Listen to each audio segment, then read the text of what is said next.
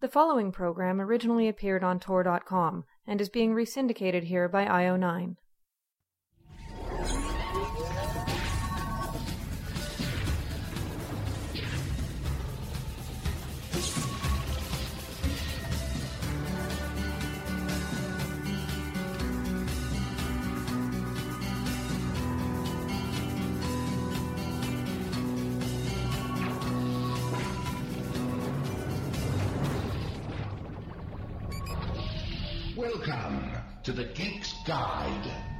To the Galaxy. Hosted by John Joseph Adams and David Barr Kirtley. Hi, this is Dave, And this is John. and welcome to episode six of Geek's Guide to the Galaxy. Uh, today we'll be talking with author Cherie Priest. Her uh, her first novel was the Southern ghost horror story Four and Twenty Blackbirds. Uh, she followed that up with two sequels. And her most recent work is all set in her Clockwork Century milieu. Her latest novel is called Bone Shaker. It's a sort of alternate history, Civil War, steampunk zombie novel. Uh, sounds really cool. And uh, she's also been involved with George R. R. Martin's Wild Card, shared world superhero anthology series. So we're looking forward to talking with her about that. And uh, if you don't know what steampunk is, we'll just uh, explain quickly because I have a I just have a hunch that's going to come up in this interview. So it's it's hard to s- explain what steampunk is if you don't know what cyberpunk is. So at the risk of getting off topic, we'll just explain what cyberpunk is really quickly. Um, in the 1980s, as digital technology and computers, you know, personal computers uh, became more common, a lot of authors started thinking about what digital technology was going to mean for the future and for science fiction. A couple well-known examples are William Gibson's Neuromancer and Bruce Sterling's anthology Mirror Shades. Um, sort of took digital technology and virtual reality and drugs and a kind of anti-establishment viewpoint and uh, featured bikers and hackers and and people like that. And and so all this was sort of uh, fell under the cyberpunk label. So that was you know sort of a well-known term to anyone who was reading uh, or writing uh, science fiction at the time. And so uh, in, the the late 80s uh, the author K.W. Jeter was looking for a label to describe the work of him and his friends Tim Powers and James Blaylock, who were all kind of writing stories set in the 19th century. And so the term he came up with, kind of jokingly, was steampunk, because the idea was that it was kind of like cyberpunk, except instead of cyber technology, it was going to be steam powered technology. Um, and actually, there there was some crossover between the cyberpunk writers and the steampunk writers. So, like William Gibson and Bruce Sterling collaborated on a novel called The Difference Engine, which is an alternate history in which Charles Babbage succeeds in creating a computer uh, in the in the 19th century, not using electricity but just using uh, you know mechanical power. And uh, and so so so steampunk. So the steampunk subgenre tends to involve the you know kind of 19th century technology and the Victorian aesthetic and uh, you know steam power used to do kind of amazing improbable things like computers and giant robots and airships and, and all sorts of things like that. Um, I think the I think the easiest shorthand for people who not not familiar with steampunk is probably the that old TV show uh, Wild Wild West. It's is sort of like the probably the most uh, obvious example of, of steampunk that had infiltrated the the mass media before uh, science fiction writers started writing about it in uh, in in droves. Yeah, I was just about to mention, you know, the Wild Wild West TV series, and they made a movie out of it with Will, you know, starring Will Smith. And uh, unfortunately, that and the other best known example of steampunk in pop culture, which is the the movie adaptation of League of Extraordinary Gentlemen, are not that great. But most people are probably familiar with them and can kind of get an image of you know of, of what the basic idea is. So just imagine that kind of thing, except done well, and uh, that's that's uh, what steampunk is. Um, but I'm sure Cherie Priest will have a lot more to say about about the subject. So uh, let's get get to our interview. Okay, so let's get Cherie on the phone.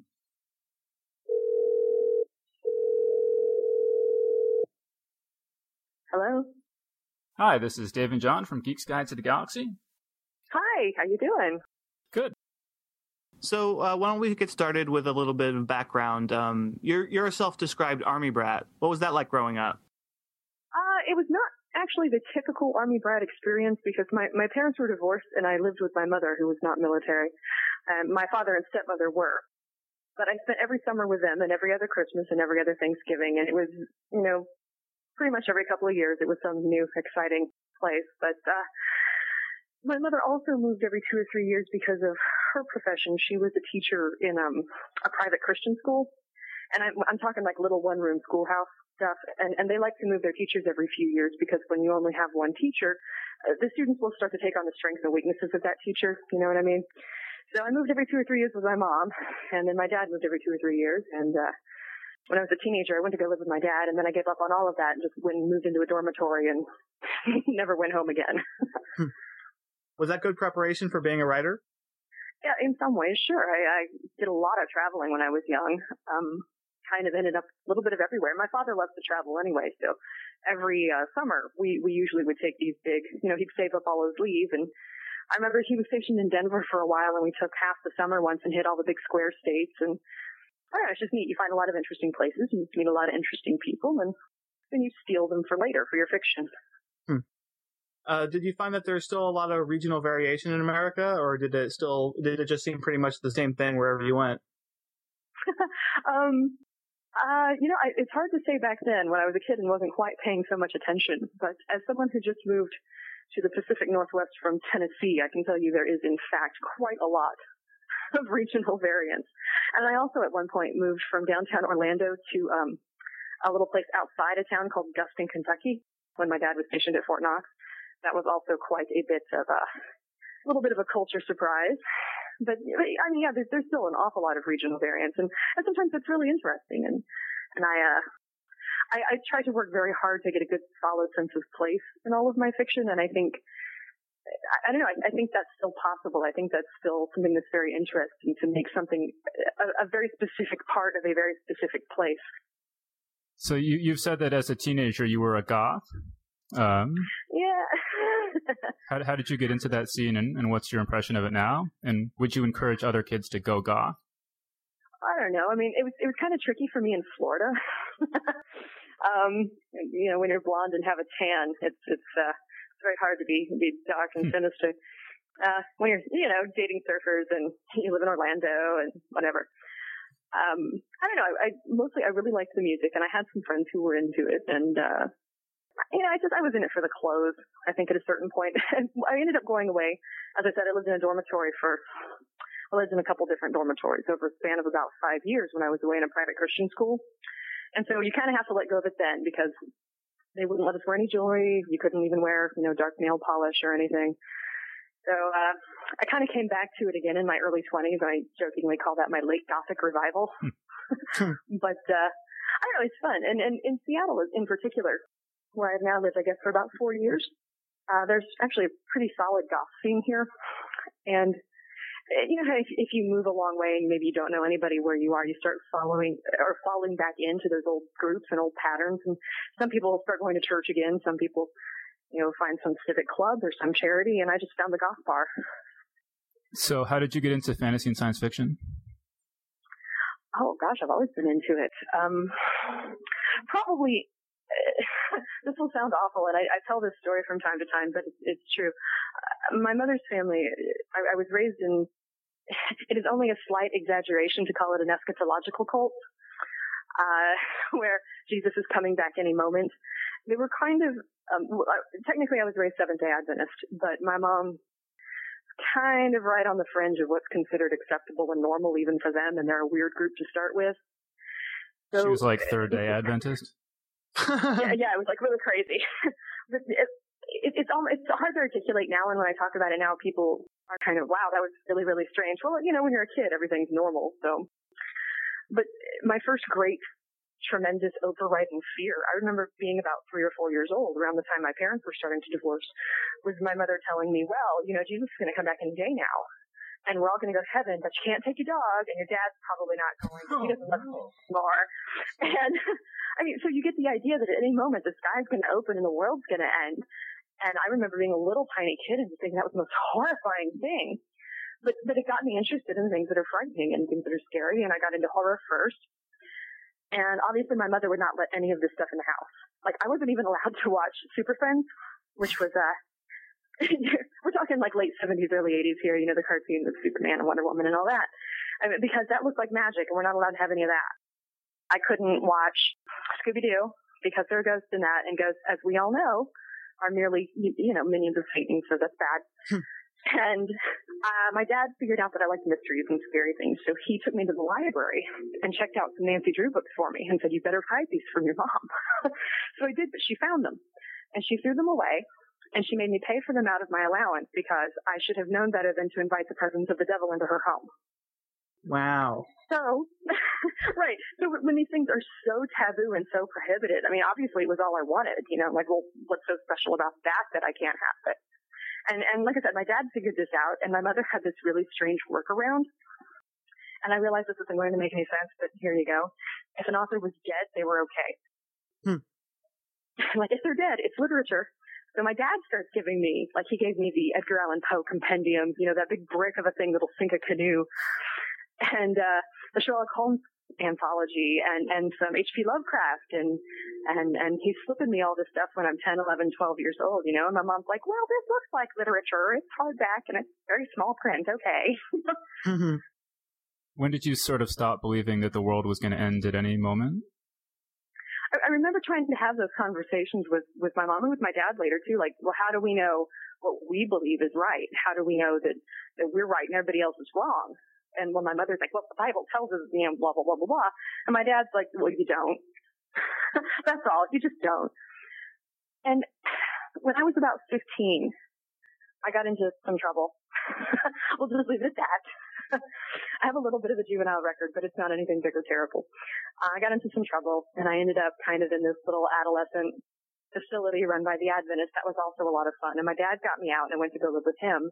And, and kind of that was, that was the break just this understanding that this is just an institution, this is just a facility, this this entire religion, and and maybe everybody's, I don't know, and and I've kind of made my peace with religion in my old age, but you know, for a very long time, it was something that I had a great deal of resentment towards.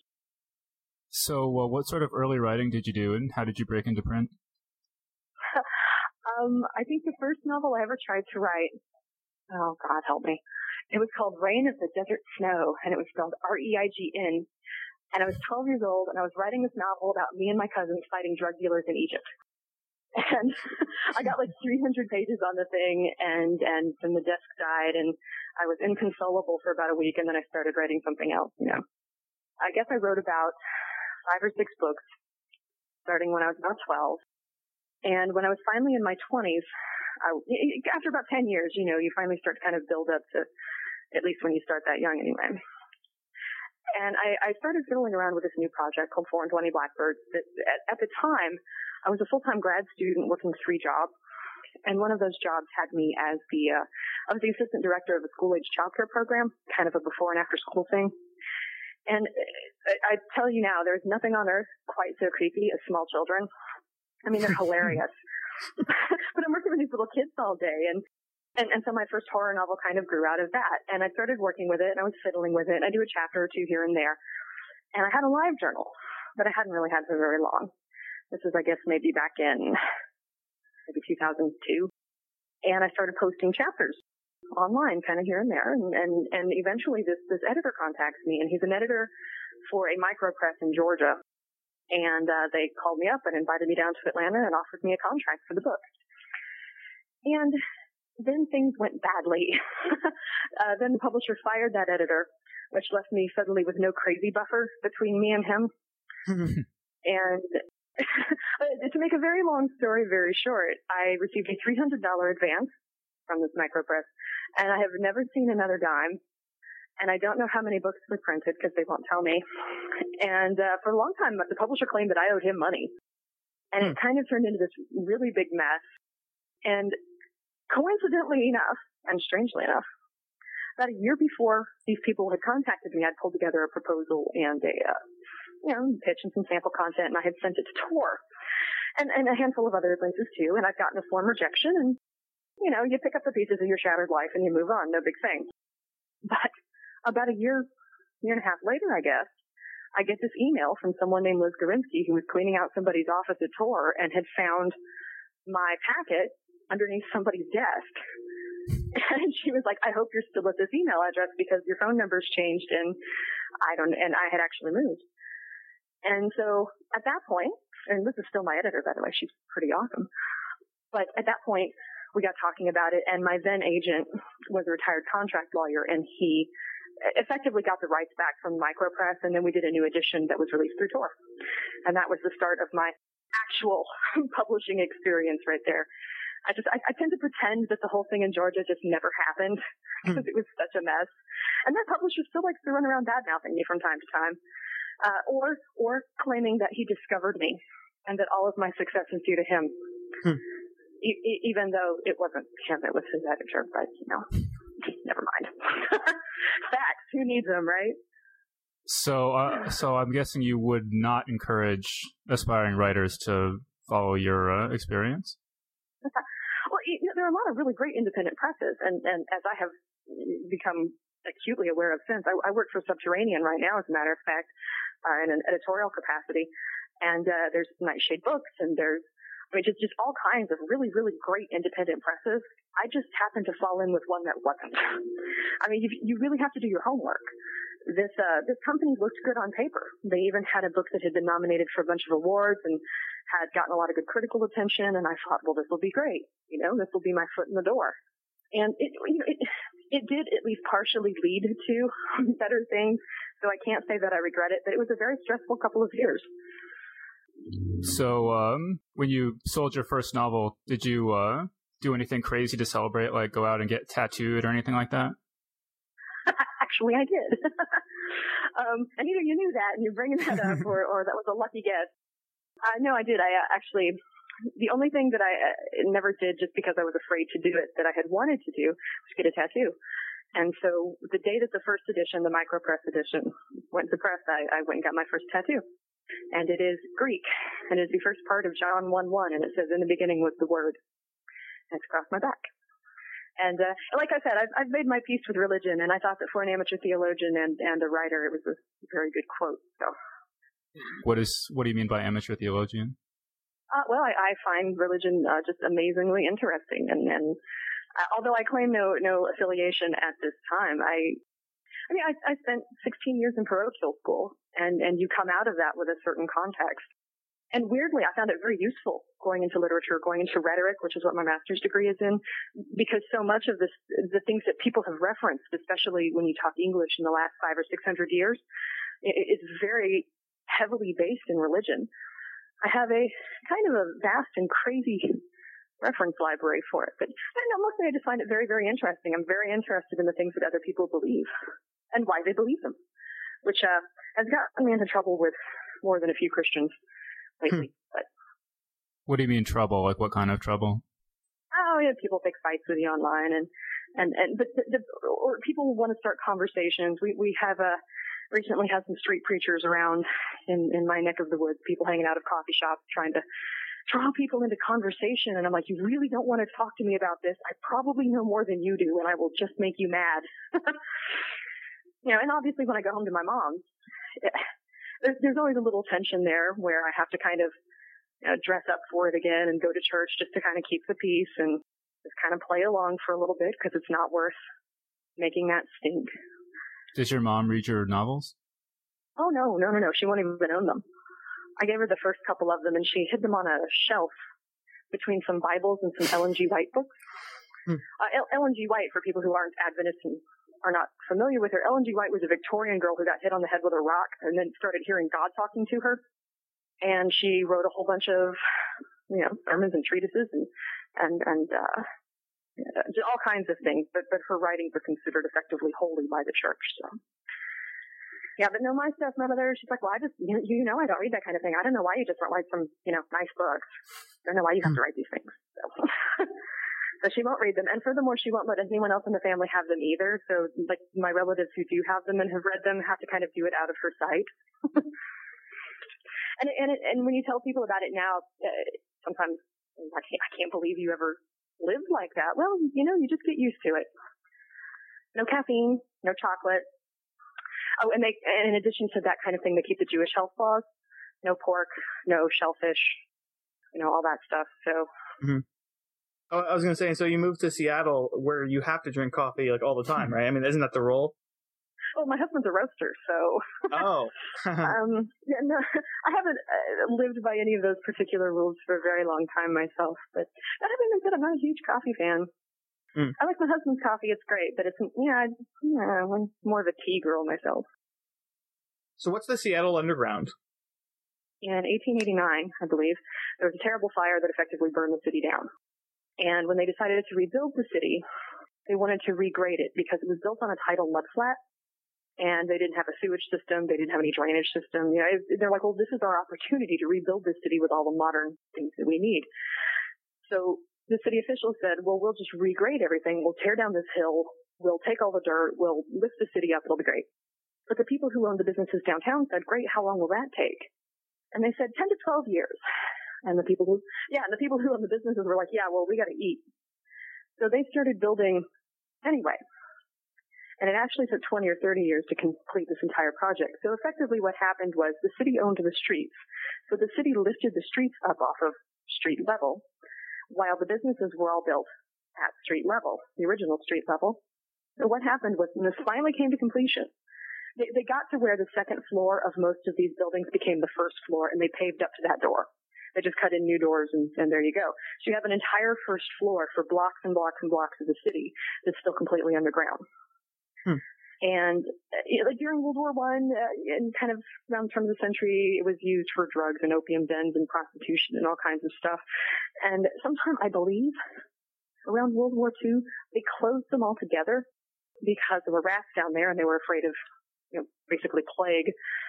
So it was completely shut down. Nobody was allowed to go there.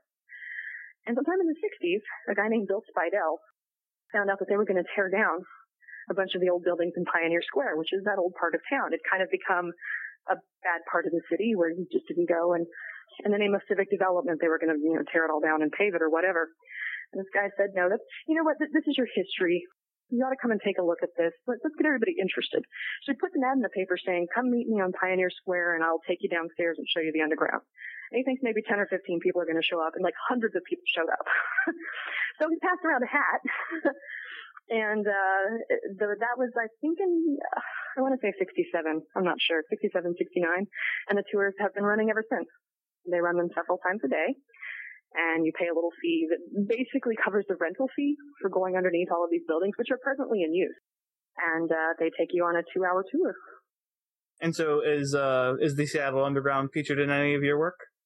Uh, it kind of in Bone Shaker. It's it's a different sort of underground there's there's a different disaster that destroys the city differently, but the results are similar, where they end up with with a field underground where people live. But uh, it's it's not not quite as tidy as the real thing. Tell us a bit more about Bone Shaker. Uh, what's it about?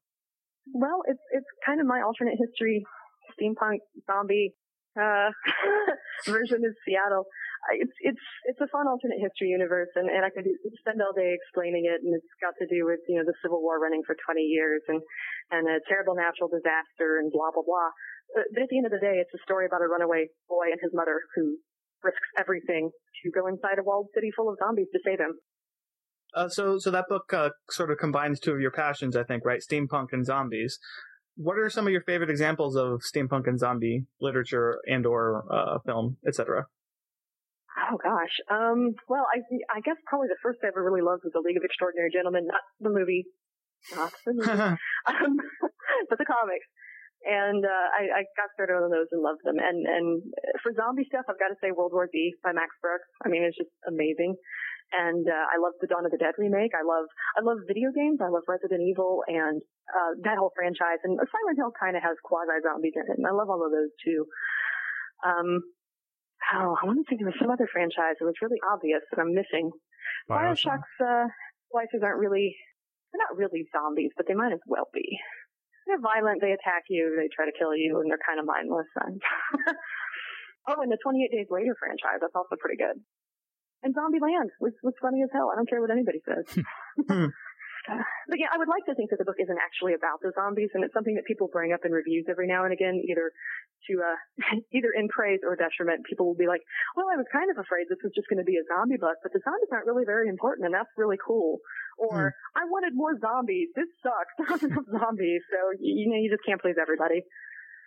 No, zombie fans are very hard to please, as John and I have Yeah. discovered with with The Living Dead. Um, it's a wonderful anthology, though. Gosh, oh, thank you. Thank you. Yeah, just saying. Especially that story by David Barr Kirtley. yeah, yeah, that was awesome. Okay, so uh, I mean, you mentioned um, video games. Do you have any other geeky hobbies? Uh, you know, I have fewer and fewer as I get older, and it's not, uh, you know, any particular snobbery or anything. I'm, I just don't have the time anymore. I used to play a lot of, uh, well, just between me and you, I used to LARP. I used to play Vampire the Masquerade all the time, like three weekends out of the month, you know. Uh, again, I was in it for the clothes. Uh, could you could you talk more about your interest in clothes? You you mentioned that. oh, I don't know what to say about it. I, I yeah, I've always been a little bit of a clothes horse, and I love Victorian clothes. In person and in real life, I'm I'm kind of a, well, obviously I, I talk a lot and I talk very fast, and I'm a little frenetic and, and a little disorganized, but but I really like the restraint of the Victorian stuff, and, and I feel like that's dressing up for me, you know, kind of putting on a persona that is different from myself. And I have an assortment of corsets that I really enjoy and some bustles and. I, I, love costumery and theatricality, and, and, and that works very, very well with steampunk.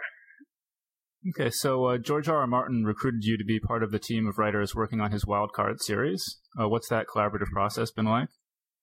um, oh, she asked me at just the right time. I have just gotten that off my plate a couple days ago. Um, first of all, I mean, it was just immensely flattering. I, I didn't know what to do with myself. I got a package in the mail one day uh, from an address I didn't recognize in the Southwest, and I opened it up, and it was one of the new wildcard books. Tor's kind of doing a new run on some different ones, and an, and a letter from George R. R. Martin saying, "Hey, you, would you like to be involved in this?" And once my hand stopped flapping, you know, I emailed him and said, "Yes, please. What what do I do?" And then about a year later, because it took a while, he uh, contacted me and said, "I'd like you to pitch some characters. I'd like you to, you know, kind of pitch some scenarios. Let's see what you got." And I did. And the first project I was able to work on, at the moment, Tor has released three new wildcard books. It's uh, Suicide Kings, Bust Flush, and um, Inside Straight. Oh, but that's wrong order, but those are the three books. And there's going to be one that's unrelated to those coming out. I'm not entirely certain when to tell you the truth. I think early next year. And that is completely unrelated to those, but also modern. Because one of the things he was telling me, he's like, look, you know, this got started 25, 30 years ago. These characters are on social security. We, we need some new people. We need some younger people in this franchise. But the first book I got in on is Fort Freak. And it is a noir police procedural about a 61 year old cop in New York who's about to be forced into retirement. And there's one case that comes back to haunt him that he has to solve before he retires. Basically, the way it's going to work is that's the frame story, and then there's nine novellas that go in the middle of the book. It's kind of a mosaic piece. And each of the novellas has some clues and, you know, that kind of thing. So while we're pitching our specifics, he's like, now you newer people, I don't expect you to, you know, go out for the frame story or anything, but I want to see how you want to fit this in. But I got a really great idea for the frame story. so I started bothering him about it. I said, hmm. what about this? And, and okay, well, here's what I like about this and here's what I don't. Okay, so I'd go back and rewrite it. I'd try it again. And after about four or five pitches, he was like, okay, stop don't send this to me anymore. I'm like, okay, I'm really sorry. He's like, no, no, no, we're going to use it. Hmm. Hmm. um, and you're going to have to write it.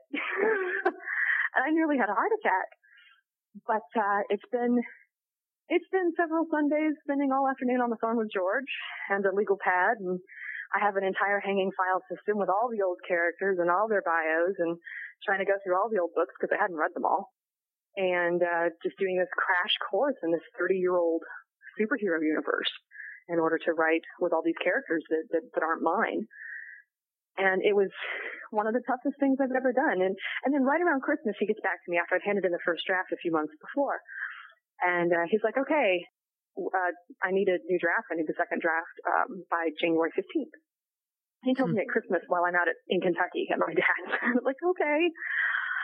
But then he accompanies it with 15 pages of notes. Single space type. I've never gotten an editorial letter like that on anything I've ever done, much less a 32,000 word piece. so I ended up rewriting about 14,000 words of it and I, I mean, just just killing myself trying to pull everything together and get everything he wants in there. And and, and obviously, I don't know yet how it's been received, but I, I certainly hope he likes it. And I feel like the whole experience has kind of been like a leveling up. Mhm. like I could not have done this, but he's and he doesn't do a lot of hand holding. He just tells you what he likes and what he doesn't like, and it, and expects you to fix it. I'm like, okay, I can do that. Whatever you want, tell me what you want, I'll do it. And it's just been kind of a very different experience for me, but, but really, really great. And I'm thrilled Philly to be included in it. Uh, so you're a big proponent of Dragon Con. Oh, I love About- Dragon Con. Uh, Dragon Con is special to me because I'm I'm from the southeast and I don't live there anymore. So it's kind of my one week a year to go home. And it's it's kind of like going back into the high school cafeteria. I mean, I know everybody there. I know half the people who That work. I know sounds like my worst nightmare. no, no, no. It's great. and, and it is a big convention. and It's very crowded, and and a lot of people either love it or hate it. But but I love it, and the, the reasons that I love it may you know your mileage may vary. Uh, so what are you working on now, and what should readers be watching for? Oh, right now um, I'm actually taking a little bit of a breather, and I do mean a little bit of a breather. I just on the 15th handed in that thing for George, and that had been eating my life for about three weeks. Um, however, I, I'm working on pitching two more Clockwork Century novels that are kind of set in the same universe as Boneshaker, and I have a young adult project I may chase down, and uh, and a uh, unrelated steampunk project that I want to put together. But as for what's actually coming out soon, actually the pre-orders for Clementine were just announced today. Clementine is, is a book that Subterranean is doing. It's a novella, uh, due largely to the first refusal clause of Tor. But um, so we have this this novella called Clementine. It's kind of a sequel to Boneshaker. It's um it's it's well let me put it this way. If you've read the book, there's a character in there named Croggon Hainey, and he's he's a pirate and a and, a- and a dirigible captain. And at the end of Boneshaker, something very important is taken from him. And Clementine is the story of him going and getting it back. So it's not really a direct sequel. He's not one of the main characters in Boneshaker, but I really, really liked him, and I wanted, I, I thought he got the short end of the stick in that book, so I wanted to fix it. But that will actually be available in, at the end of May. And the formal sequel, also from Tor, anyway, is called Dreadnought, and I believe that will be out sometime in the fall. Um, still not real sure about that yet. And it's it's kind of like Clementine. It's not a direct sequel. It's just the one that comes out from the same company that published Boneshaker, but but it has some of the same people in it. There's a character in Boneshaker named Jeremiah Swakhammer, which is a name I actually stole off of local television. but Dreadnought is about his daughter um, coming. She lives back east in, in Richmond, and her journey to come meet him at the end of uh, at the end of Boneshaker, something happens to him too, and he he sends for her. He tries to contact her, and he hasn't seen her in years. But it's about her trip coming out west to to find him. So it's got some of the same people, and there's some of the same touchstones both of these books. But you won't need to have read Boneshaker to to plug into them. At least that that was the intention. And I understand you also steal names off of tombstones. Oh, totally, yeah. I actually live down the street from this place called Lakeview Cemetery. And uh, back around the turn of the century when property values in Seattle kind of started to go skyrocketing a little bit, they decided to move all the old pioneer cemeteries. They just relocated them up to where I live on this hill. And now they all live in Lakeview Cemetery. So the old 19th century graves that used to be downtown, they're now up here. And I, I'll just take a notebook and go wandering around the thing and just like, oh, what an awesome name. I'm going to write that down. But no, I was watching the local news and somebody from the Washington Department of Transportation was on TV talking about some construction work, and his name was actually Jedediah Swakhammer, I think. and I saw that on the screen. I'm like, I need a pen. I need a pen. I have to save that. but I decided it was too many consonants, so he turned into Jeremiah Swakhammer. So Jedediah Swakhammer, if you ever hear this, you're you're awesome. So, do you have any short stories coming out, say in any zombie anthologies? Say in any zombie anthologies. Well, I hear there's going to be a follow up to The Living Dead, and um, I wrote a Clockwork Century story for that called Reluctance.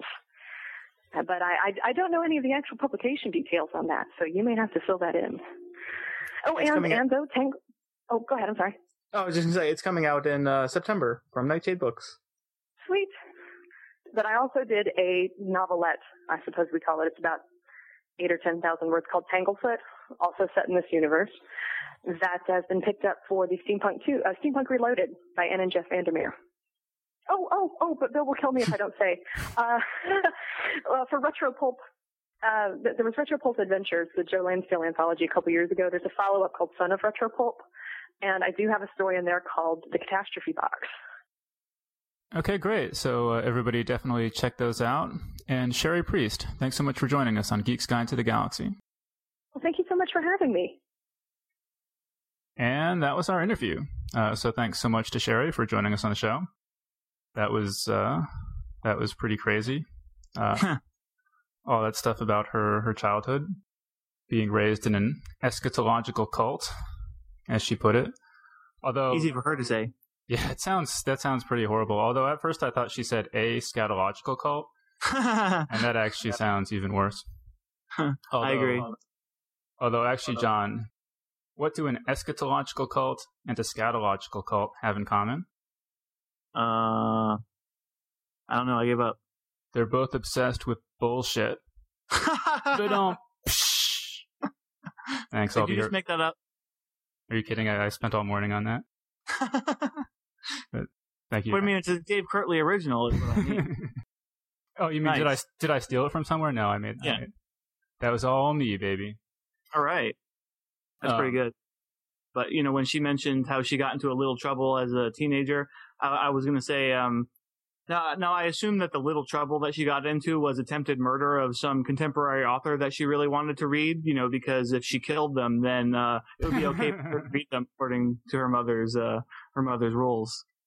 Yeah, she's like it was. It was just a little trouble. It was just attempted murder. No one actually lost their lives. Don't freak out. All right. So, but, but no, like when she was talking about all that stuff, it was reminding me of how, you know, when I was growing up, there was this kid I was friends with, and his mom was kind of like that. The, the thing that really sticks in my mind is she wouldn't let him play Legend of Zelda Mhm. because, you know, in Legend of Zelda, you go into these underground mazes and fight monsters. And she's like, Mhm. that's just like hell. Uh, I always felt so bad for this kid. You know, he, uh, you know, see, he, he and I, we used to just, you know, shoot baskets in my driveway and, and argue about evolution and stuff like that. Oh, good times. But, but, you know, going to his house, it was serious. It was like, you know, sometimes he'd be like, Hey, you want to come over to my house? And I'd be like, Oh man, do I have to? You know, it was, it was seriously, it was like spending the afternoon in North Korea, you know, it was like they had they had like this one of those V chip kind of things on their TV, so they only got three channels, and and and and I didn't know all of the all the rules and stuff, and so every once in a while I would just make some innocent comment, and and and he and his his sister would kind of like freak out and be like, no no don't say that. Hmm. And his mom would kind of glare at us in from the kitchen, and and they're like, no, he didn't mean it. You know, don't don't make him leave. And it was seriously, it was like you know, everything was controlled. Every all your sources of information were controlled. You couldn't say, you couldn't protest, you couldn't say anything against Great Leader. You know, just you just had to praise Great Leader with everything you said. you know, you know, you could only sort of mouth Orthodox approved slogans and stuff. And Sounds like kind of an awesome science fiction story. yeah, but no, no, but but you would just you know walk out of the house and just breathe a sigh of relief. You're like, oh, I can actually be myself now. And you know, he, the, they they moved away when when we were still uh, like in in middle school or high school. So I don't know whatever happened to him. I hope he uh, escaped from that environment. Like like like Cherie did. I was thinking that you know Cherie is sort of an inspirational story for all all the kids out there who uh you know if there are kids out there who have parents like that you know and Mhm. you're listening to the show like a you're going to hell hmm um, but but B, you know, you should you should take heart from from Cherie's story and just think that someday you'll escape, and then you can move to the opposite side of the continent and dress however you want and get as many tattoos and piercings. Just you know, knock yourself out and subsist on a diet entirely of mocha latte, shrimp cocktails, if you feel like it. So uh, know, hang in there, kids. Okay, and so you know, Cherie was talking about League of Extraordinary Gentlemen, uh, which you know in the intro we mentioned the the movie adaptation, but this was a graphic novel by Alan Moore, who uh, is is best known for doing just a lot of uh, really great work, uh, Watchmen and V for Vendetta and From Hell. So he so he did this League of Extraordinary Gentlemen uh, comic book series where it's all sort of characters from Victorian literature initially. So you've got Mina Harker from Bram Stoker's Dracula, and you've got H.G. Wells's Invisible Man, and Robert Louis Stevenson's Dr. Jekyll slash Mr. Hyde, and H. Rider Haggard's uh, Allan Quatermain. and they all sort of go on adventures.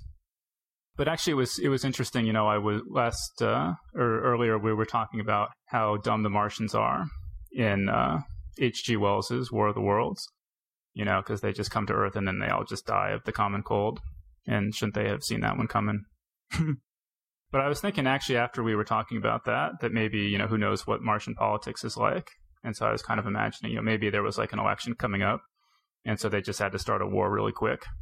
And so I can kind of imagine like all the Martian scientists saying, we should really figure out some way for our soldiers to breathe once they get to Earth. and, uh, you know, the Martian political leadership is just like, you know, you go to war with the tripods that you have. you know, why do you hate Mars? And then they all just went off and yeah, yeah. without adequate preparation. But actually, in uh, League of Extraordinary Gentlemen, there's it turns out there's actually a, uh, a an interesting explanation for that because you know he incorporates that Wells's uh, mm. War of the Worlds into the the plot. Okay, yeah. So so in in League of Extraordinary Gentlemen, it turns out that the aliens actually died because MI5 launches a hybrid bacteria made up of anthrax and streptococcus, and that's actually what kills the aliens. And mm. then they, uh, but it actually it kills a lot of uh, people too.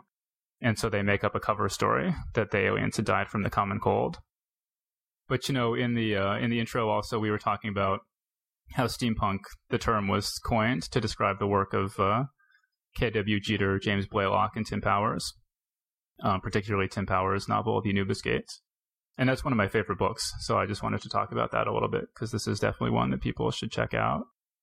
So, so in *The Anubis Gates*, there's a an English professor named Brendan Doyle, and he's approached by a wealthy guy named Darrow who has figured out how to travel through time. And he's uh, assembled a bunch of millionaires who all want to travel back and see Samuel Taylor Coleridge give a lecture. And so, so he wants this English professor to come along kind of as a tour guide and to give a lecture and explain uh, some of the history and things to, to his tourists. So this English professor agrees and he goes along. But then on this jaunt into the past, he gets attacked by a stranger and knocked out and he wakes up and the rest of the party has gone back to the back to his own time and he's stuck in London in the past. And and then it turns out that the this this tourist expedition that the that this rich guy had had been organizing was just a preliminary thing and that he was actually trying to get enough money to set up a depilatory parlor because he's trying to at- attract a, a, historical character named Dog-Faced Joe, who's a, a werewolf uh, who can swap bodies but he can't ever leave his werewolfism, right? His lycanthropy behind. And so he can swap bodies with people, but then he's always still a werewolf and he starts growing hair after a while. So he could really use a depilatory parlor. and uh, so it's just, it's just, the, the, this style of writing is described as gonzo fantasy because it's just, there's like, there's like Egyptian sorcerers and werewolves and little sort of fairies who fly around in eggshells and time travel and just, just sort of all, all these different things all thrown together and you know, there's a school of thought in, in writing fantasy and science fiction that you should, should just write about one speculative element at a time, that one thing should be changed, and then you examine the consequences of that. And then if there's more than one speculative element, that it, uh, it overwhelms the, the story. And, and this, this book is written with the complete opposite, the complete opposite philosophy. There's, you know, I, th- I think uh, Tim Powers said that his method for writing a, a, a book is that he comes up with 10 or 12 really cool ideas that he'd like to see, and then finds a way to work them all into the same book. Oh, and uh, in, in, you know, uh, the English professor is a uh, scholar of a poet named William Ashbless. And I guess the story behind this is that when um, Tim Powers and James Blaylock were in college, they joined this sort of campus poetry club. And as these things tend to be, the the poetry was just really, really dreadful and all the poets would all kind of get together and tell tell each other how brilliant they all were. So these two guys got curious about just just trying to write the worst poetry that they could and turn it in and see if anyone would ever if they could ever write anything so bad that people would actually point out that it actually wasn't that good. Hmm. um, but they didn't want to you know they didn't they, they didn't want their own names on this really bad poetry that they would be turning in. So they made up this fictional person named William Ashbless, and so they would turn in the poetry under his name. And uh, after a while, you know, they kept turning in this poetry and nobody uh, had ever seen this guy. And so they made up this story about how uh, he was just this sort of like really disfigured student and really reclusive, and so he didn't want to come out come out to these meetings. And so the character just kind of took on a life of his own and and appears. You know, there's sort of references to him in in various works by these guys and their friends. Okay, well, let's talk about this uh, this recent Sherlock Holmes movie. Mhm. Um, I really I really thought this was great.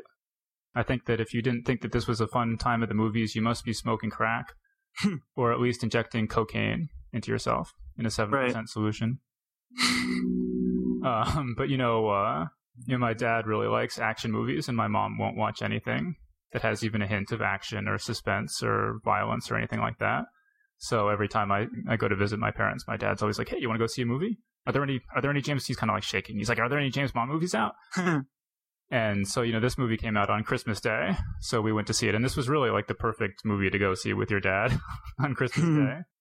But it's it's I guess it's gotten a lot of criticism for being a departure from the Holmes stories. And you know, I, I read a bunch of the Holmes stories when I was younger, and I read The Hound of the Baskervilles when I was in college. But uh, you know, it was a while ago, and, and I'm not like chapter president of the uh, Baker Street Irregulars or anything.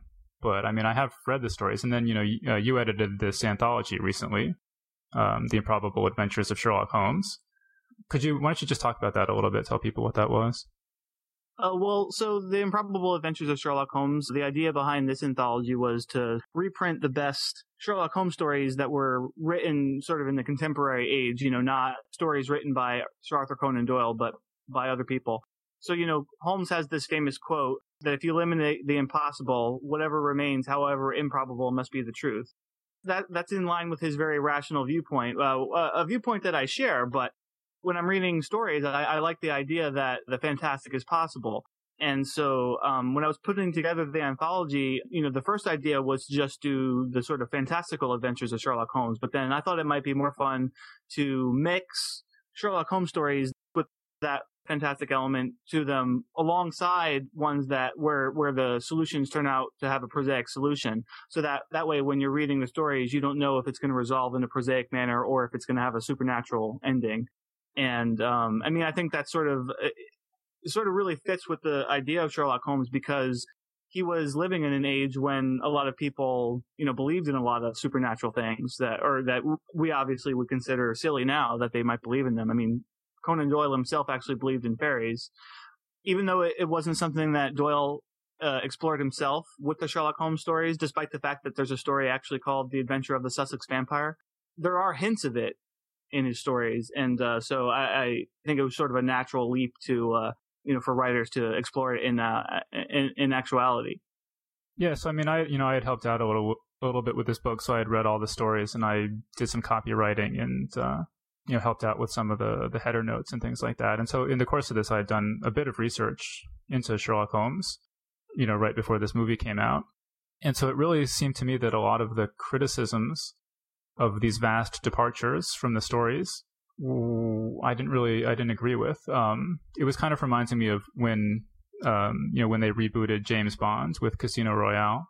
I had I read the the Ian Fleming novel, uh, Casino Royale, right before that came out, and so then a lot of people were saying like, oh, they totally changed who James Bond is. In this movie, he falls in love and he wants to stop being a spy, and that's not James Bond. Hmm. And I was like, really? That that's, that's exactly what happened in the very first James Bond novel. And it really seemed like people were not so much saying that it was a huge departure from the fiction, but it was a huge departure from the mental image they had of the character from all these movies. And I thought there was a little bit of that going on with this too. So I um, I went through. I, I made a list here of some of the the criticisms of uh, of this of this movie not being true to Sherlock Holmes, and so we, we can talk about some of these. But so criticism number one is doesn't Sherlock Holmes wear a deerstalker cap? Hmm.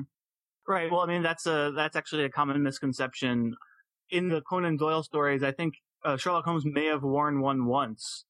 As, as someone explained to me when I actually asked about that too, a Victorian gentleman of Holmes's uh, Holmes's knowledge of, of social conventions and whatnot wouldn't wouldn't wear a deerstalker cap in in London or anything like that. It's like that's something that you would wear when you're out, you know, stalking deer, um, when you're out in the woods. Uh, somebody like Holmes would wear like a top hat or um or like a bowler. That's the sort of hat that he would wear, not a deerstalker cap. and it's uh, it's it's basically all because of uh, there's there's some particular artist who painted like the the sort of iconic image of Sherlock Holmes that uh, became the mental image of, of most readers and uh, and eventually uh, bled into film uh, when they started you know filming his adventures. Okay, and so another criticism I've I've heard a lot is isn't Watson supposed to be a lard ass? right. Yeah. I mean that's that's the funny thing too is that Watson is actually supposed to be a bit of a ladies' man and uh, you know he was a soldier, so you know he he's never portrayed as as anything but in top physical condition and uh, and a handsome handsome man uh, uh, in in Conan Doyle stories. So um, it's it's only again again because of uh, one particular iconic uh, image uh, from uh, one of the film adaptations uh, that people have that idea, and also um, that sort of goes in line with uh, Watson being this buffoon. You know the the portly buffoon is is sort of how he's portrayed in in, in some of these uh, film adaptations, and so that became the public uh, uh, perception of him. Whereas um, in the in the Conan Doyle stories, it's like he he's more like us in that you know he just he can't really follow Holmes's leaps of logic, but you know he's no he's not a dumbass or anything. He's a he's a sharp guy. It's just that Sherlock Holmes is so much smarter that he he's made to look a bit slow by comparison. I was actually thinking about that this morning in terms of Watson not being super perceptive, because actually the Sherlock Holmes stories are written by Watson, right? So they're his, mm-hmm. first of all, they're his perception of reality. And then also he's writing them for publication, right? Mm-hmm. So maybe he might be whitewashing some of the, the facts. Sure, you know, I mean, um, if he's being a savvy writer, you know, um, and he's writing these true crime stories as they would have been to him, um, you know, it makes sense that if, you know, the more he can glorify Sherlock Holmes, uh, the more interesting the stories are going to be to the public. But I mean, sort of what I'm getting at is that if you make a film, right, mm-hmm. then you're seeing presumably the true story. So it might oh. not match the accounts. That's true. Yeah, I guess maybe maybe Watson was a lard ass and uh, he just uh, he wanted to make himself look better in print, so he uh, he wrote himself as a ladies' man. Or like you know, there was this comedy um, that came out when I was a kid called Without a Clue, mm. and the premise of that is that Watson had uh, had solved all the crimes himself and had just made up this character named Sherlock Holmes because he thought mm. it would sell better. Mm-hmm. And then uh, eventually, people demanded to actually see Sherlock Holmes, and so he has to hire an actor to like p- portray his friend Sherlock Holmes. And this this actor is just this dumb actor he hires, and and so it's just you know this this dumb actor has to pretend to be this brilliant uh, detective. Mm-hmm. But so, like another criticism of the movie is that I've heard a lot is that Sherlock Holmes is not some sort of martial artist hmm. as he's depicted in the in the film. I'm surprised. I'm surprised how many people actually are are unaware of, of the fact that uh, Sherlock Holmes was well known to have uh, mastered the martial art of Bartitsu. so uh, it's this sort of cane fighting technique. If There's actually some debate about it in in uh, in, in home circles uh, because uh, Conan Doyle actually he doesn't spell it Bartitsu. He, he spells it like Baritsu or something which is which doesn't exist as far as anyone can tell other than in, in Doyle stories. But um, Bartitsu uh, which it was around at the time is this sort of cane fighting technique which which they actually do uh, you know visually depict pretty well in the movie. Uh, they they show him sort of whipping the cane around like like a martial artist you know so um, that was a real thing. And uh, but Holmes is is described by Conan Doyle as being able to, you know, kick some serious butt. You know, it's just that as I as I point out in the introduction to the anthology, it's like you know he can kick your ass. He'd just rather outsmart you. well, how about this scene where we see Sherlock Holmes kind of like doing kind of I don't know MMA cage fighting sort of. Oh, uh huh. Yeah, um, I mean he's uh he's also supposed to be like a basically like a gold gloves boxer. I mean, like you know, it's like so.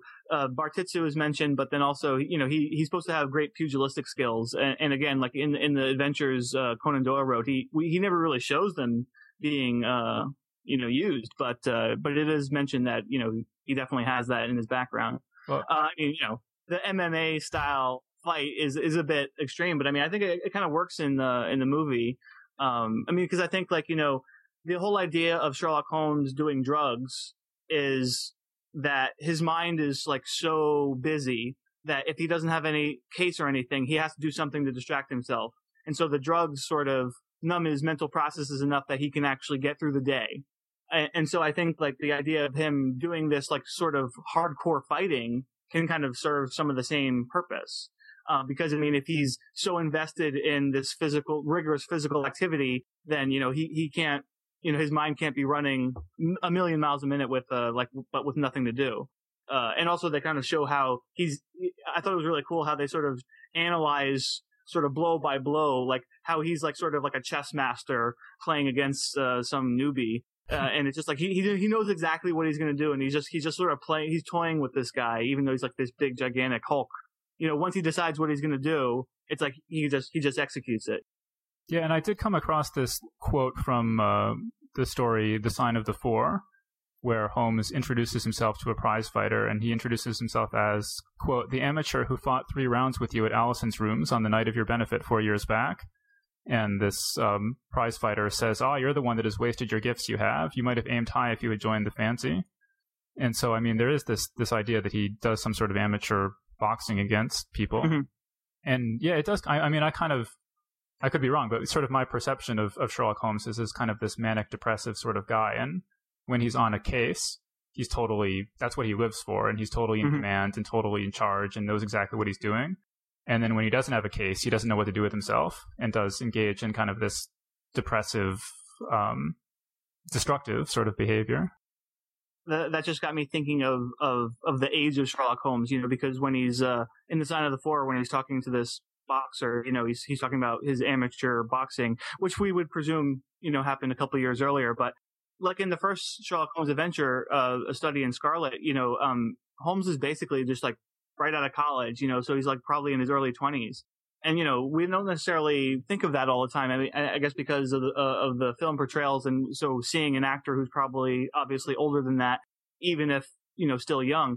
But the age thing is, is actually one of probably the biggest discrepancies that I saw that was in the movie that they, that nobody really talks about. I mean, you know, Sherlock Holmes in the movie is like, you know, sort of middle aged or something. I mean, was he about 40? I mean, how, how old Robert Downey Jr.? About 45 or so? Yeah. I mean, obviously he, he could have been playing the role younger, but you know, he's obviously not in his early twenties.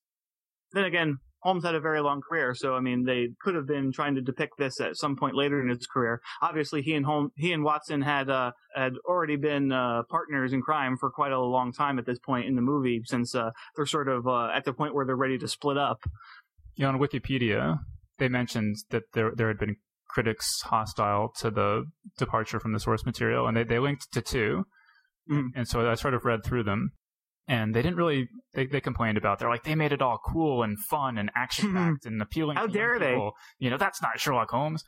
and that's you know that's kind of an odd It's like the same criticism Star Trek got. yeah.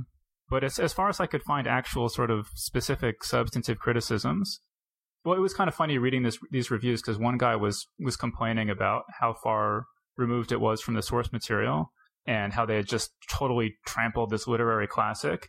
And he's like, like who's this woman? she she doesn't she seems to have some mysterious past with Sherlock Holmes.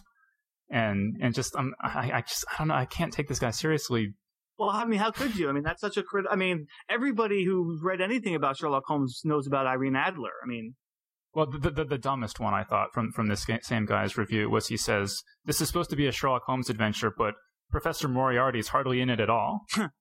yeah, of course, Moriarty was only in like one Conan Doyle story, so it's really kind of ridiculous to say, "Oh, well, hey, where's Moriarty?" I mean, how could you have Sherlock Holmes without Moriarty? It's it's it's completely ridiculous. Um, but then the other thing is is this this idea that how can how dare they introduce the idea of black magic into Sherlock mm. Holmes? Um, I guess you talked about that a little bit, but I, I distinctly remember that in the Hound of the Baskervilles, it's strongly Mhm. implied that the the Hound is a ghost dog. Oh, yeah. right? Oh yeah, I mean, yeah, I mean, in the Hounds of Baskervilles, and um, and also like as I mentioned, the Adventure of the Sussex Vampire. I, I mean, you know, the possibility of there being a supernatural explanation existed in several of the home stories, if uh, certainly in those two. But um, you know, I mean, it's completely ridiculous to complain that oh, that the the idea that there might have been black magic going on uh, could have never happened in a home story. No, I mean that's not true at all. Um, and actually, that was one of the things I really liked about the movie is the way they they sort of present the idea of magic, and as you're watching, like you don't know if it's going to res- which way it's going to resolve. I, I don't know if I was to give a spoiler warning here or not. I mean, one of the things I was going to say is that I, I felt like the direction to some degree was cheating in that it it really uh, manipulated the audience in a way that was not playing entirely fair. Because the way the the way the events are portrayed, it, it kind of seems like, oh well, obviously this is magic. Yeah, but but it's funny that you should mention the the solution being a cheat because that actually seems consistent with Arthur Conan Doyle's stories to me too. I mean, I always mm-hmm. certainly my impression of the stories is that at the end you're, you were not ever given a fair chance to figure out mm. the solution. That oh. you know you're just supposed to be amazed by Holmes and true. And you know that's true. I mean, yeah, the um the, the cases themselves, yeah. Uh, I, I mean, the with with the mysteries, uh, I, I sort of give that more slack because Holmes is supposed to be so brilliant that you know it's like, well, obviously we're not brilliant detectives, so we wouldn't be able to figure that out. You know, I mean, that's a, that's certainly a fair point. Um, but I mean, as far as the the mystery itself goes as well, um, I mean, that was one of the other issues I had with the movie. I mean, like you, I actually did really like it. I did have fun watching it. Uh, uh, I mean, I didn't have serious issues with the uh, with the portrayals. I, I, did think that the the case itself was not sort of worthy of a Holmes narrative. It's like you know, it's kind of dumb and or dumbed down, I should say. You know, it's a very Hollywood version of of a of a Holmes story, but uh, you know, it manages it manages to work pretty well. And, and like I said, I mean, I really like the way they sort of play with that idea of the, that that the black magic could be true, or you know, maybe this is some elaborate scheme. You know, I mean, it's uh, it works out really well. Well, it's, it's it's kind of funny. I noticed that the um the villain in the movie is is Lord Blackwood, and I guess Blackwood's magazine was the main competitor to the Strand the Strand magazine. That, uh, okay. You know where where um Conan Doyle published all the Sherlock Holmes stories, and he was mm-hmm. always submitting stuff to Blackwood's, and they would never accept anything you know, hmm. that he sent them. So mm-hmm. it's kind of funny that they made that the, the villain in the uh, yeah. in the story. I yeah, that think, must that must have been on purpose. I was thinking that uh, I, it gave me a really brilliant idea for a a sinister villain who I'm sure will haunt literature for generations to come. Hmm. Uh, his name is Lord Ferdinand Nigel Esseff. He sometimes goes by his initials F N Esseff. so I mean, he's very evil. But I, I want to point out that there's still time. You know, he he might turn out to be one of those villains who you know, has a change of heart and becomes good in the end. Okay, so there's going to be a whole bunch of people listening to this who have no idea what you just said. the magazine of fantasy and science fiction, uh, shortened, uh, no, known by its shorter name as Fantasy and Science Fiction, is sometimes further shortened to FNSF, and so that's what Dave was riffing on there. Um, so how about? I mean, the the thing that was most concerning to people watching the trailer, mm. I think, before the movie came out, was it, it kind of made Sherlock Holmes look like he it was sort of like John Belushi from Animal House is Sherlock Holmes. Oh yeah. What did you think oh, about? Oh, I mean, I, I was I was totally on board with that criticism before I saw the movie. I mean, because like, uh, um, the thing is that the trailer takes that scene completely out of context. Like in this in the movie, it's perfectly fine. I mean, you know, the, the trailer shows him, shows Sherlock Holmes sort of naked on a bed with his hands tied to the bedpost and he's only got a pillow covering his privates. And he sort of, he makes some, uh, lewdish comment to the maid, the chambermaid that comes in. In the trailer, it seems like, oh God, what have they done to Sherlock Holmes? You know, like that's so, that's such an important aspect of his character that he's like just completely uninterested in women. But um, in this in the movie in context, it actually works really well, and I mean that seems that seems fine to me. Um, how it's portrayed in the movie. So, and you know, uh, otherwise, you know, he's pretty he's pretty well in line with uh, the Holmes we we all know and love as, as far as his love life is concerned, or lack of lack of love life. It's the same deal where you know Irene Adler's the the woman, you know, the the only woman who's ever really uh, attracted any interest from him, and uh, he's just like this misanthrope otherwise. But uh, I mean, speaking of Holmes's lack of interest in women, um, you know, Robert Downey Jr. created a huge hullabaloo before the movie by sort of I don't I didn't I missed exactly what he said, but sort of implying that Holmes and Watson were m- more than just friends, if you know what I'm mm-hmm. saying. um, and I guess the uh, whoever is in control of the Sherlock Holmes estate was so upset by this that she was talking about withdrawing permission to do a sequel. Mm. Um, I was sure that Sherlock Holmes was in public domain, but apparently mm-hmm. he's not. Yeah, no, it's not. Uh, it's not completely in public domain yet. Some of the stories are, but um, the characters, uh, you know, the the continuing characters that appear in the in some of the later stories, some of the later stories are not in the public domain. So the estate still has like rights to the characters and the situation. So you can you can publish a version of uh, a study in Scarlet, and you can you know you don't have to pay anyone any royalties or anything. But if you want to create derivative works based on Sherlock Holmes, um, you know, you still have to get permission. So, like for instance, when we did the anthology, we had to get permission, even even though actually we were only reprinting stuff that had already existed elsewhere. Although it's only in the United States. In the UK and in Canada, Sherlock Holmes is entirely in the public domain. And actually, if, if, if people are interested in the issue of Holmes and Watson, whether there's anything going on there, uh, hmm. there was actually a really good article on Tor.com by Arachne Jericho about that. So if you're, if you're interested in that topic, uh, check that out. Uh, when I was trying to research this movie, I just you know typed in Sherlock Holmes into uh, Rotten Tomatoes, I think, and mm-hmm. came up with you know the, the, the most recent entry. It just says Sherlock Holmes 2010, and mm-hmm. so I clicked on that, assuming that that, that must be mm-hmm. the movie. You know, not thinking that it actually came out uh, a few days before the end of 2009. Mm-hmm. But there's this Sherlock Holmes 2010 movie. You know, just obviously hoping people will be confused, like like I was, and think that this is the the big movie that they've heard so much hype about. And I guess it's this. Well, here, let me read you the uh, the synopsis for this movie. It sounds like a real classic. Let's see if I can bring it. okay, yeah. So so there's this outfit called Asylum Film, and so this is their Sherlock Holmes. The film takes place in London sometime in the 19th century. Sherlock Holmes and his colleague Dr. Watson are called upon to help track down and ultimately capture Spring-Heeled Jack, who is committing crimes across London through the use of giant monsters such as giant octopus and several dinosaurs. and a steam powered body armor that permits him to carry out crimes without fear of capture. And that uh, actually sounds awesome. yeah, I guess this this is a real steampunk uh, uh-huh. Sherlock Holmes. But I guess you know this this company just makes movie after movie after movie with titles very similar to recent blockbusters. And I mean, if you just, I'm just looking at now at their their list of. There's a list on Wikipedia of their movies next to the the equivalent movie. Let me just read a couple of these. When War of the Worlds came out, they made one called H.G. Wells' War of the Worlds. When the Da Vinci Code came out, they made one called The Da Vinci Treasure. Pirates of the Caribbean, Pirates of Treasure Island, Snakes on a Plane, Snakes on a Train. I mean, it just goes on and on and on and on. Transformers, Transmorphers. And so, I mean, they actually almost got me once on the uh, iTunes store. There are um, you know you can rent movies and the icons are really small and so uh, you know there was this recent remake of the day the earth stood still and so i'm just scrolling down and you see like the day the earth stopped mm-hmm.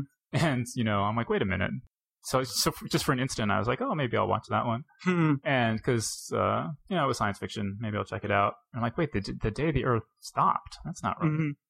and so i mean obviously I, I i know the title but i can imagine just normal people could easily download that movie thinking that that was mm-hmm. the the recent big budget movie that came out, you know. But um, actually, speaking of this company and and like the Transmorphers, uh, I mean, it, it really couldn't be any worse than Transformers, could it? I mean, the script well, is probably better. Well, but I, I, think they make these things all for like a one million dollar budget or something, mm-hmm. so you know, as bad as Transformers is, at least the special effects are had, mm-hmm. had a lot of money spent on them. I mean, when they're talking about a giant octopus and steam powered suits and a dino- dinosaur is attacking London and stuff, I'm imagining like, how can you do this for under a million dollars? I, I mm-hmm. you know, those those dinosaurs, they drive a hard bargain. You know, they they don't work for cheap. So wait, so what what is what is their Sherlock Holmes movie actually called? Is it called no. uh, Sir Conan Doyle Sherlock Holmes or no? It's just called Sherlock Holmes. But that's what Guy Ritchie's one is called. Yeah, that's exactly the same title. Same title, yeah. They're, they're not even trying now. They're not even trying to differentiate. Yeah, so we're, we're just about out of time now. There's just one other steampunk related thing I wanted to mention. Apparently, the first full scale museum exhibition of steampunk art is showing right now in Oxford, England, um, at the Museum of the History of Science. It's gonna it's running through February 21st. Uh, this just looks really cool. I'm I'm jealous of anyone who hmm. lives in uh, Oxford. But so I don't know if there is anyone out there in in Oxford. Uh, think about going to this, and if you do, uh, post a comment and let us know. Uh, let us know how what it's like. Actually, I wanted to add one thing too. Is uh, if if any of you listening uh, don't know much about steampunk, but but you're intrigued by it and you want to learn more about it, um, really a, a, great book to pick up is uh, the anthology Steampunk, edited by Jeff and Ann Vandermeer. Um, it's sort of the uh, definitive uh, steampunk anthology, uh, collecting the best of best of the best of steampunk. And they're actually working on a follow up volume to that called Steampunk Reloaded. So, you know, if you enjoy that, uh, look for Steampunk Reloaded to come out uh, next year or so, I think. And that was our show. Thanks everyone for joining us. Be sure to join us next week when we'll interview Steve Eley, host of the popular Escape Pod science fiction short story podcast. See you then. The Geek's Guide to the Galaxy is a production of Tor.com. For this episode's show notes or to subscribe to this podcast, visit Tor.com and click on Podcasts.